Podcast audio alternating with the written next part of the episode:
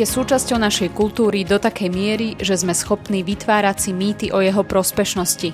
Radi si ho vyberáme za príjemného spoločníka a to nie len počas špeciálnych udalostí, ale aj v bežných dňoch.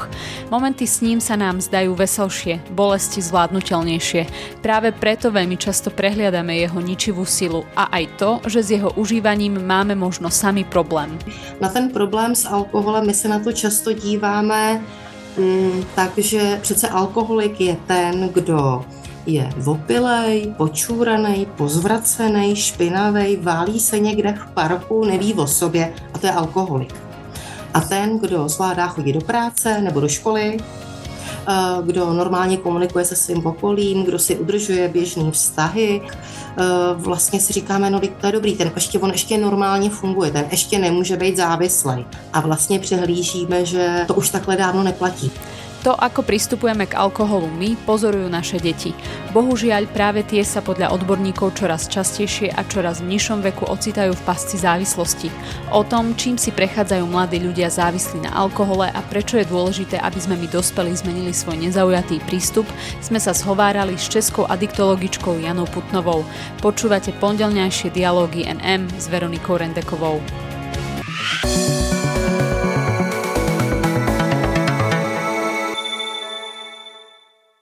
V dnešnom podcaste Dialógy NM sa budem zhovárať s českou adiktologičkou a psychoterapeutkou Janou Putnovou. Som veľmi rada, že si prijala pozvanie. Ahoj. Zdravím.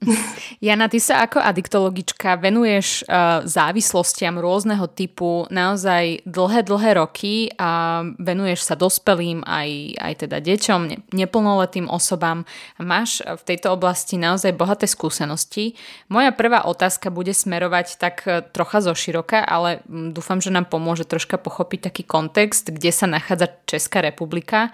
A ako to vlastne vyzerá, ehm, čo sa týka tejto témy závislosti momentálne v Českej republike? Ako sa to prípadne vyvíjalo za tie roky, čo sa tomu venuješ a, a kde, kde je vlastne Česká republika v tejto otázke teraz? Je to vlastně hodně široce postavený, ale mm-hmm. vlastně co se týče těch závislostí, tak se dají uh, definovat jako ty hlavní okruhy, že se nám pořád stejně objevují lidi se závislostí na alkoholu, mladiství.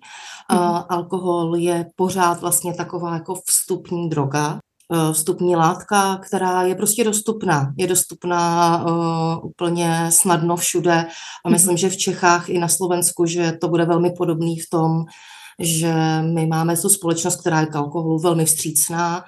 Není vůbec neobvyklý, že děti se učí pít v rodině, že už od malinka ochutnávají alkohol, a už se naštěstí jako zrušilo v povědomí veřejnosti, nebo pomalinku se ruší ten mýtus o tom, že vlastně vstupem do nějaké závislosti je marihuana nebo tráva protože vstupní drogou je právě alkohol, případně v kombinaci s nějakými léky. Pokud uh, jsem se zabývala um, mladistvím a um, viděla se po jejich prvních nějakých zkušenostech v tomhle směru, tak je to to, co mají doma dostupný. Prohrabat lékárničku a prohrabat rodičům bar. Mm-hmm. Hovoríš, že za tu prvotnú vstupnú drogu bola kedysi považovaná marihuana a že v tomto sa to povedomie trocha posunulo. Čomu to pripisuješ? Majú tu na svedomí podľa teba práve rôzne kampane, ktoré, ktoré fungujú. Tu na, na Slovensku máme suchý február, myslím, že to funguje v České republike. Je toto ovocie uh, takéto osvety podľa teba?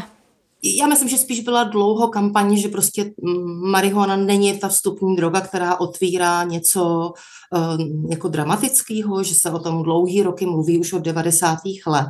Ale ta proměna uh, postoje k alkoholu tak taky samozřejmě máme suchý únor a běží tu ta kampaň. Loni běžela kampaň Nechmelme děti, kterou vlastně uh, organizace, která uh, realizuje tu kampaň Suchý únor, k tomu přidala. A že se vlastně začíná teprve mluvit o tom, že uh, rodiče a jejich postoj k alkoholu je vlastně nějak jako poměrně podstatný v tom, jak připravuje děti do života a k, k užívání jakýchkoliv látek, protože vlastně v té rodině už se prvně děti učí jako vnímat to, že um, co se děje, když rodiče se radujou, co jdou dělat. Jdou se napít, jdou toho slavit panákem, štamprlí, vínkem, odevřou si lahev. Uh, co se děje, když rodič má problém? Kde to zapít. Jo, dá si zase nějak štamprli na posilu, nebo prostě, co se děje, když přijde eh, rodič z práce a chce si udělat relax. Jo, otevře si tatínek eh, jedno pivo, dá si druhý, třetí, čtvrtý. Takže k tomu vlastně přirozeně jako přebírají tyhle strategie a pokud uh, v té rodině se nevyskytují jiné strategie, tak vlastně se neučí od těch rodičů jiný strategie na to, aby se radovalo, aby zvládalo nějaký uh, nesnáze, nebo aby se učilo relaxovat po nějaký zátěži. Jo. A pak vlastně odchází nebo přichází do toho, vstupuje do toho života uh, s nějakou představou, že teď, když už budu dospělej, tak budu na tyhle situace, nebudu reagovat už dětsky a nebudu třeba radost mm, řešit tím, že poskakuju, raduju se, dám si zmrzlinu, dám si extra, já nevím, čokoládovou pralinku nebo volat kamarádovi, ale jdu to oslavit tím dospělým způsobem, že jo, už ktorý mm-hmm. je mhm. spojený s alkoholem. Ako máš odpověď na to, že právě Česi a Slováci mají taký vrúcný vzťah k alkoholu? Tak asi těch vlivů je tam vícero a, a jeden z nich je určitě jako podpora, jako ekonomická podpora vlastně jako té pivní kultury, vinařské kultury, případně tam, kde se potom pálí ty slivovičky, tak vlastně tohleto uh, vznik různých mýtů na to, jak je alkohol léčebný, u nás v Čechách to uměl doprovodit teď už bývalý prezident různýma zkazkama o tom, v čem mu alkohol léčebně pomáhá a nabourávat vlastně tyhle mýty, že alkohol léčí a pomáhá, je hrozně vlastně složitý, jo, mm-hmm. který tady dlouho, dlouhou dobu provozovali. Ty si spomínala, že je to veľakrát práve rodina ako keby to prvé miesto, kde sa dieťa, mladý človek učí, odkukáva aký by mal byť ten adekvátny vzťah k alkoholu. Um, čo v prípade teda závislosti od alkoholu? Aké sú tie rizikové faktory, ktoré, ktoré vplývajú na to, že sa dieťa alebo teda mladý člověk stane závislým? Jasně, tak rizikovými faktory vlastně rozhodně může být to, co se děje v rodině. Typicky je i to, že v rodině se odehrává alkoholový problém a to dítě se zároveň nebo puberták vymezí, že alkohol ne ale ty strategie použije na jiných látkách než na alkoholu. Jo, a propadne do jiné závislosti. Pak, tak jak jsi zmínila, tak rozhodně vrstevnická skupina, uh, tam jsou ohroženy velmi a dokonce dívky jsou ohroženější, bych řekla, víc než uh, chlapci nebo mladí muži, uh, protože tam je ještě ohrožený v tom vztahu dívky a ženy mají větší tendenci vlastně mm, podlehnout nějaký snaze zachránit, pomoct, porozumět. A to je umí přivést vlastně k tomu, že chtějí porozumět někomu, kdo v závislosti je nebo v nějakém užívání rizikový. A v tom zoufalství snaze pomoc, tak nakonec začnou vlastně sami tu látku užívat, aby pochopili toho druhého. Což není úplně běžný vzorec pro muže a chlapce. Jakkoliv se někdy stává. Pak vlastně taky samozřejmě uh, je tam problém, pokud uh, je tam jakákoliv jako složitost uh, rodina nebo sociální, to znamená, že se potkají s nějakým mm, složitým rodinným uspořádání, zažijou tam nedostatečnou péči, nějaký, nějakou formu týrání, nějakou formu, no opravdu jako nepéče, jo, v jednom mhm. tom extrému. Uh, my tomu s kolegy říkáme, že v některých rodinách se nedá nefetovat nebo nedá neužívat jako látky, protože ten životní příběh je tak dramatický, že že je celkem srozumitelný, že ten dotyčný z něj unikal, eh, že zažije nějakou formu šikany, nějakou hmm. formu eh, třeba sexuálního napadení nebo zneužití. Na druhou stranu ale i zdrojem může být druhý extrém, kdy je tam přehnaná péče. Jo, mm, typicky děti, které neměly vlastně čas ani minutu na to dělat cokoliv jiného, všude měli spousty kroužků, všechno měli od rodičů zorganizovaný, nebo který se až jako vlastně nudili. Někdy jsme to s kolegy nazývali, jako kdyby se narodili se zlatou žičkou v puse, měli úplně všechno, už trošku nevěděli roupama, co by. Často to definujeme tím, že vlastně jakýkoliv vypočení z té poměrně široký zlatý střední cesty. Jo, cokoliv vybočuje do nějakého extrému a nestandardu, tak už jako nabízí, aby se s tímto dítě srovnalo tímhle způsobem. Nově nám tam teď přistupují uh, jako téma to, že vlastně ty studenti vnímají poměrně velký nároky studijní, chtějí obstát, chtějí toho hodně zvládnout mm-hmm. a hledají cesty, jak vlastně se teda hodně naučit, hodně se na všechno připravit, eh, zvládnout, mít úplně ty maximální výsledky. Neutratit zbytečně žádný čas.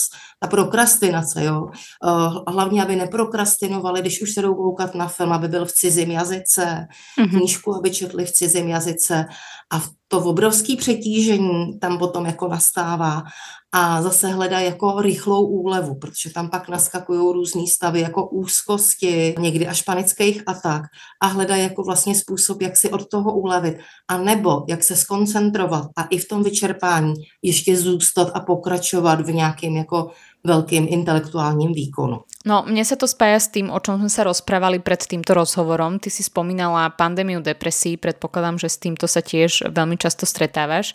Súvisí to aj s tým uh, tlakom na výkon a Predpokladám, že situácia mladého človeka, ktorý sa dostane k alkoholu cez partiu kamarátov a mladého človeka, ktorý naozaj už rieši nejaký vážny problém a trpí depresiami a, a začne požívať alkohol je asi dosť odlišná, nie? Ako to, ako to vlastne vplýva na človeka, ktorý rieši vážnu, možno aj nejakú nepotvrdenú diagnózu a, a začne sa utekať k alkoholu? Uh, no, ono je tam vlastně důležitý takový moment, kdy ten člověk má nějakou křehkost, mm-hmm. nebo mm, něco mu v tom životě chybí a najednou se potká s něčím, co ho mm, aspoň pro ten krátký okamžik a pro ten moment posílí. Jo. A jestliže zafunguje alkohol, ale i jakákoliv jiná droga jako krátkodobá posila, tak je celkem pochopitelný, že ten dotyčný po něm šáhne a vlastně začne toužit tuhle posilu mít pravidelně. Uh, blbý je, že na tom začátku není poznat, že to je posila na dluh, který si to vybere. A podle toho, jaký ty látky používá, tak podle toho je tam ten dluh. Typicky u člověka, který začne pít a je tam nějaká depresivita, tak uh, se bude propadat ještě do větší deprese, protože alkohol působí na tu psychiku jako depresivum. Když je akutně pod jeho vlivem člověk, tak to umí tu náladu zvednout ale potom tak, jak ten stav odezní vlivu toho alkoholu, tak vlastně ten člověk se propadne ještě do horší nálady, než v jaký byl předtím. Mm-hmm. Ty se v rámci terapie s mladistvými závislými často stretáváš aj s ich rodinami. A čo prežívajú rodičia takéhoto dieťaťa, ktoré mm, sa nechalo lapiť ako keby do slučky tej závislosti od alkoholu, a, ale sú to rodičia, ktorí sa zaujímajú, ktorí, ktorým nie je jedno, že ich dieťa je v takom stave, akom je? je to pro ně hrozně těžký. Myslím si, že většina rodičů, který prostě přemýšlí nad tím dítětem, tak má tendenci hledat nějaký jako chyby u sebe a přemýšlí vlastně, co jsem udělal špatně, jak se to vlastně mohlo stát. Eh, nebo dokonce velmi rychle se jako snaží obhájit před tím okolím, protože se trošku cítí vlastně pod nějakým drobnohledem, eh, že nějakou chybu určitě muselo udělat. A to je vlastně hrozně složitý, tohle to celé jako zvládnout. Mm-hmm. Zároveň je vlastně hm, těžký nahlídnout že tam třeba jako bylo nějaké chování, kterému tomu šlo vstříc. Jo, že to mohlo být třeba chování, který nedefinovalo hranice, který bylo příliš jako uvolněný, příliš dávali najevo, že dítě může dělat cokoliv, nebo naopak, že ty hranice byly zase naopak příliš úzký, že se vlastně neodpovídalo to tomu věku a to dítě se do nich už nevešlo, nebo ten mladí, mladistvej a mhm. hledalo, jak z toho uniknout. Takže je to pro ně složitý, je to pro ně těžký, ale zároveň my vlastně víme, adiktologové, že pokud ta péče o toho mladistvího má být úspěšná, tak potřebujeme dobře spolupracovat s rodinou. Ten mladistvej není stroječek, který se rozbil, mhm. který by nám dali, my ho opravíme a zase jim ho vrátíme. Mm-hmm. No ak zostaneme pri rodine, tak uh, prednedávnom som tu mala hostku, ktorá sa venuje obetiam narcistického zneužívania a tá povedala jednu pre mňa zaujímavú myšlienku a síce, že deti narcistických rodičov uh, sú akoby náchylnejšie možno časom uh, do nejakej závislosti. Zaujímalo by ma, či sa s týmto stretávaš, s tým prepojením narcizmu a, uh, a závislosti napríklad od alkoholu u maloletých téhle podobě, tak jak to říkáš, jakože přímo bychom se zabývali, eh, jestli probíhala u toho klienta nějaká výchova, která byla ovlivněna narcistním rodičem, tak takhle speciálně se tím nezabýváme. Ale přesně to zapadá do toho konceptu těch extrémů, mm-hmm. protože být vychovávaný rodičem, který je narcistní a, a probíhá jo, v, tý, v tom extrému a probíhá ta komunikace ovlivněná tímhle. To znamená, že je velmi sebestředný, zaměřený na sebe, není úplně zvyklý uh, sledovat potřeby okolí. To znamená, že narcistní rodič není příliš uh, naladěný na svý dítě a na to sledovat, co potřebuje. Tak to samozřejmě uh, jako snadno vede k tomu, že, že ten člověk si hledá naplnění svých potřeb jiným způsobem a třeba, že si najde partu nebo uh, skupinu lidí, kde se vyskytuje poměrně velká blízkost, která vypadá na začátku lákavě, zajímavě, užívají různé látky a jihle, jo, ocitne se v nějaké jako závislosti. Mm-hmm. Stretla si se vo svojej praxi s rodičmi, ktorí, dajme tomu, odmietli prijať zodpovednosť za to, čo sa stalo ich dieťaťu a pritom uh, bolo jasné, že, že problém je práve niekde v rodine? Jo, to je vlastně celkem jako běžný, že, že vlastně i ty rodiče s tím mají nějaký jako zádrhele uh, přijmout, co se to děje. Já bych pořád nechtěla tvrdit, že ty rodiče za to můžou. Já myslím, že rodiče vždycky dělají to nejlepší, co pro tu chvíli dokážou. Oni taky často za sebou mají v tom životním příběhu třeba nějaký jako obrovský komplikace, jo, mm-hmm. který je dovedly k tomuhle. Takže je vlastně důležitý, že v těch službách je nějaká možnost, aby docházeli do péče adiktologický ten závislý mladý dospělý, ale taky třeba rodiče zvlášť a že se potom ještě dělají setkání terapeutických, kdy jsou přítomní všichni společně za mhm. podpory ideálne dvou terapeutů. Uh-huh. U nás na Slovensku sa uh, dosť často hovorí o nedostatku odborníkov, psychologov, psychoterapeutov, hlavne pre deti a mladých. Predpokladám, že sa to uh, dotýka istým spôsobom aj adiktologov. Ako je to v Českej republike? Uh, dokážete zvládať ako keby tie súčasné stavy, alebo naopak človek, mladý človek, ktorý má problém so závislosťou a jeho rodina, častokrát majú problém nájsť odbornú pomoc já nevím, jak je to na Slovensku právě s adiktology, ale vlastně posledních několik let vznikaly v Čechách ambulantní služby a různé neziskové organizace zakládaly adiktologické ambulance. A ta síť už se docela pěkně jako rozrostla. Takže služby jsou hodně plné, ale vlastně dělají, co můžou, aby byli schopní klienty přijímat. A snahou je, že vlastně, když se ozve nějaký uh, mladiství, mladý dospělý, tak ho přijmou do té péče co nejdřív, protože je jasný, že čím díl to bude zůstávat v nějakém provizorním stavu, tak se ta situace bude zhoršovat. A máme poměrně velkou síť eh, léčeben, komunit, takže vlastně je kam v těch službách jako i předávat toho klienta dál a zase si ho z té služby přebírat do nějaký ambulantní péče. Mm-hmm. Povedzme, že máme závislého mladého člověka, který nie je uh, typ na hospitalizaci na psychiatrii, ale je to člověk, který chce so závislosťou prestať, nevie ako. A čo si za tie roky ty ako odborníčka vypozorovala? Uh, ktoré sú také najsilnejšie motivácie, pre ktoré uh, mladý človek sa dokáže alebo sa rozhodne vzdať alkoholu? Na to nemám odpověď, protože uh, my víme, že vlastně každý si potřebuje dopadnout na nějaký dno a zjistit, že, že ta cesta, která vypadala jako růžová a krásná pomocí alkoholu nebo drog, že krásná není. A dokud tohle nezjistí, tak vlastně my nejsme schopní jim nabídnout něco, co by to jako vylepšilo. A nikdy dopředu nevíme, co to dno bude. Jestli někoho vyděsí ten fakt, že spolužáka vyhodili ze školy a on nechce být vyhozený ze školy. Jo, a že když tohle uvidí, že mu to fakt stačí. A jsou tací, který tohle stačí a, a dají si bacha a zůstanou u nějakých experimentů v pití uberou a pak povypráví o tom za pár let, jak někde s něčím blbli a sami to dobře zvládli. A pro někoho je to dno mnohem hloubš, že vlastně uh, až když skončí na ulici třeba, jo, když se mu rozpadnou vztahy s rodinou. Pro někoho je to, že začne mít zdravotní problémy, pro někoho, že zažije nějaký násilný zážitek, kdy ho někdo ohrožoval, kdy byl obětí třeba nějakého násilí a řekl si, že to už nemá v životě zapotřebí. Pro někoho je to strach, že ho zavřou. Pro ženy, mladé ženy a dívky je to taky, protože mm, prostě to, že budou těhotní, se snadno stane a pak jsou mladými maminkami, najednou nečekaně, tak to, že vlastně jsou těhotní nebo že by měli přivést na svět dítě, tak pro ně může být nějakou motivací. A nebo že když přivedou na, to, na svět to dítě, takže o něj by taky mohli přijít, protože by nevyrůstalo v dobrých podmínkách, když mhm. sami nejsou v dobrých podmínkách. Takže tohle všechno může být motivací.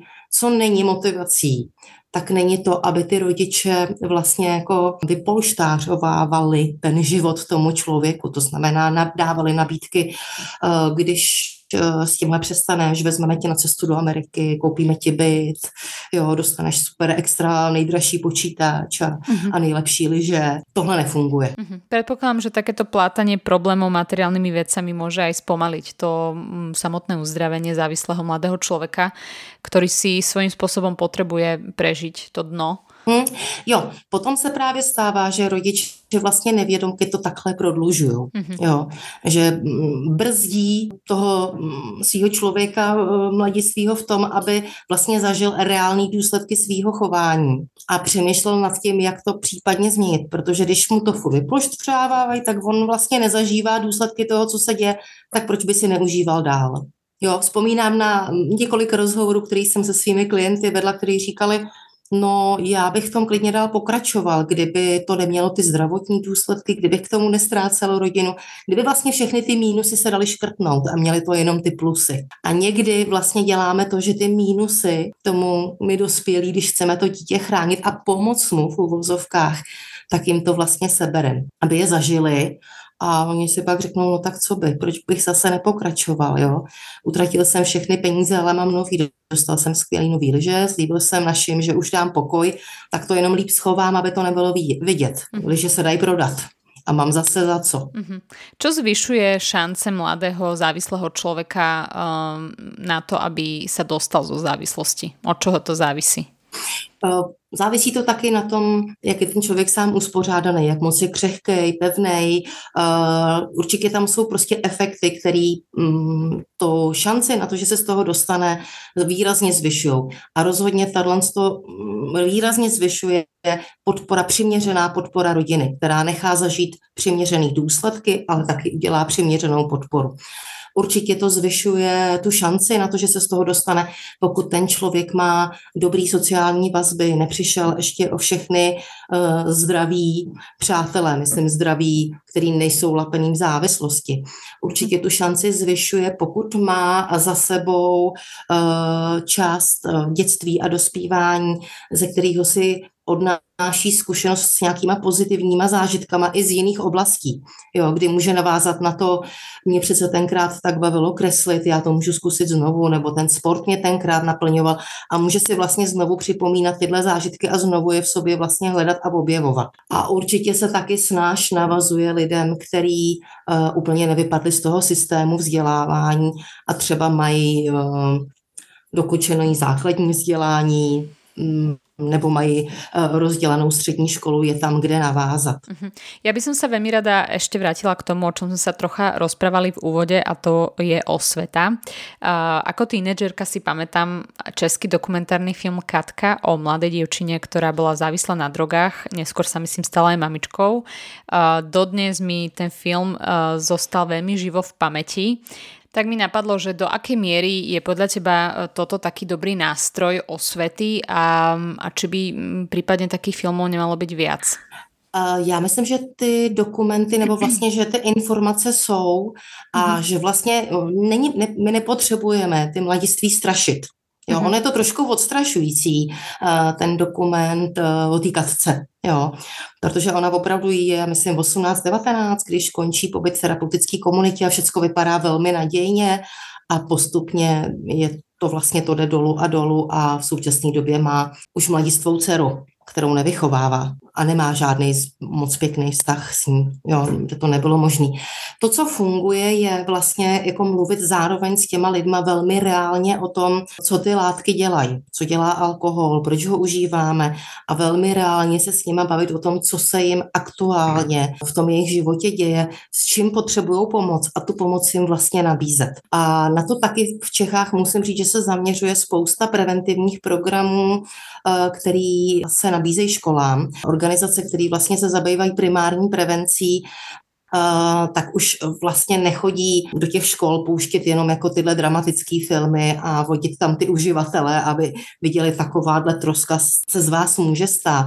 Ale spíš vlastně se zabývají tím, že zkoumají, co se to v té konkrétní skupině, s kterou třeba pracují s tou třídou, co se tam s nima děje, co je to napadá, eh, kde jako hledají nějakou úlevu, kam to směřuje a vlastně odpovídat jim trošku jako reálně na ty otázky a nabízet jim jiný alternativy, jak uh-huh. to vyřešit. Uh-huh. Ale co se ukazuje opravdu neúčinný, je demonizovat to, jako přemýšlet si, uh, jsou některé křesťanské organizace, které mají tendenci vlastně nalhávat trochu těm mladistvím, že je to ještě mnohem horší, než je realita. A ty lidi to moc dobře ví, že, že to není úplně pravda a že takhle skončit nemusí, že takhle skončí jenom někdo. Mm-hmm. Aká je vlastně pravděpodobnost, že člověk, eh, dajme tomu závislý od alkoholu, skončí při tvrdších drogách? Uh, statisticky já neumím takhle vysypat tě čísla z rukávu. Jo, mm-hmm. ale já to umím říct spíš v obráceně. Každýho klienta, kterýho jsem potkala, tak se nějakým způsobem s alkoholem potkal. Mhm. Buď ho sám v nějaký podobě nadužíval, a nebo se vůči němu velmi vyhranil, protože ho nadužíval někdo v jeho okolí. Takže uh, je to určitě jako mm, blbej začátek. A jestliže chci, jestliže chci ochránit vlastně uh, svý dítě od užívání alkoholu, tak bych dost doporučovala respektovat ty přirozené hranice, které máme stanovený 15 a 18 let. Myslím, že dětem pod 15 let prostě do rukou alkohol nepatří ani na oblízávání skleničky, ani na slehnutí v oběda, jo, ani na to, aby vyzkoušeli pěnu. A často, když mi to ty uh, dospělí říkají, ale když si to jenom vyzkouší, to, aby věděli, jak to chutná, tak se jich ptám, jestli by podobně když dítě se koukne zálibně na to, že by chtělo vyzkoušet tu cigaretu, co má nějaký dospělý v ruce, jestli by dali potáhnout. To nechce udělat nikdo. To mi ještě nikdo nikdy neřekl, že by vlastně jako udělal, ale nějak nám nepřijde divný dát uh, napítý skleničky alkoholu, uh, že to jenom ochutná, nebo že se řekne, my jsme tomu 14 letýmu už trošku nalili. Potom, že je taky velmi důležitý uh, mít přehled o tom, co alkohol je a není. Uh, že některé uh, alkoholické drinky, třeba frisko typicky, část dospělých to považuje za limonádu. Jo, že tam vlastně není žádný vysoký množství alkoholu a frisko naopak má velké množství alkoholu. Mm-hmm. Alebo podobně radlery. To je taky, protože tam vlastně se prodávají nealkopiva, kde je to sladová limonáda, Eh, ze který je eh, vyrobený to nealkopití s malým procentem alkoholu a vedle velmi podobně může vypadat jako eh, Radler, který má mm, podobný design. Někdy je to v těch obchodech i vedle sebe a i pro mý klienty, kteří nechtějí, léčí se a nechtějí pít, tak je upozorňuji, ať se dají sakra bacha, co si koupí. Jo. Mhm. A rodiče jsou ochotní tohle těm mladistvím prostě běžně koupit. Toho rádlera. Zároveň doporučuji ale dávat bacha i s těma nealkopivama, protože pro ty pivovary a pro všechny ty společnosti je velmi výhodný zvykat toho člověka na chuť piva už od mala. A jestliže si zvykne dítě, že pije nealkopivo s nějakým malým množstvím alkoholu, tak už si zvyká na tu chuť.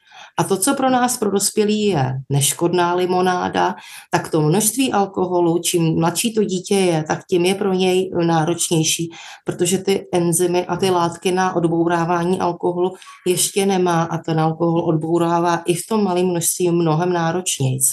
A nějakým způsobem se ukazuje, že část rodičů si vlastně myslí, že třeba eh, nealkopivo je zdravější pití než Coca-Cola pro dítě, protože je kaloricky méně náročný, nestlousne se z něj tak snadno a jsou ochotní to poskytnout.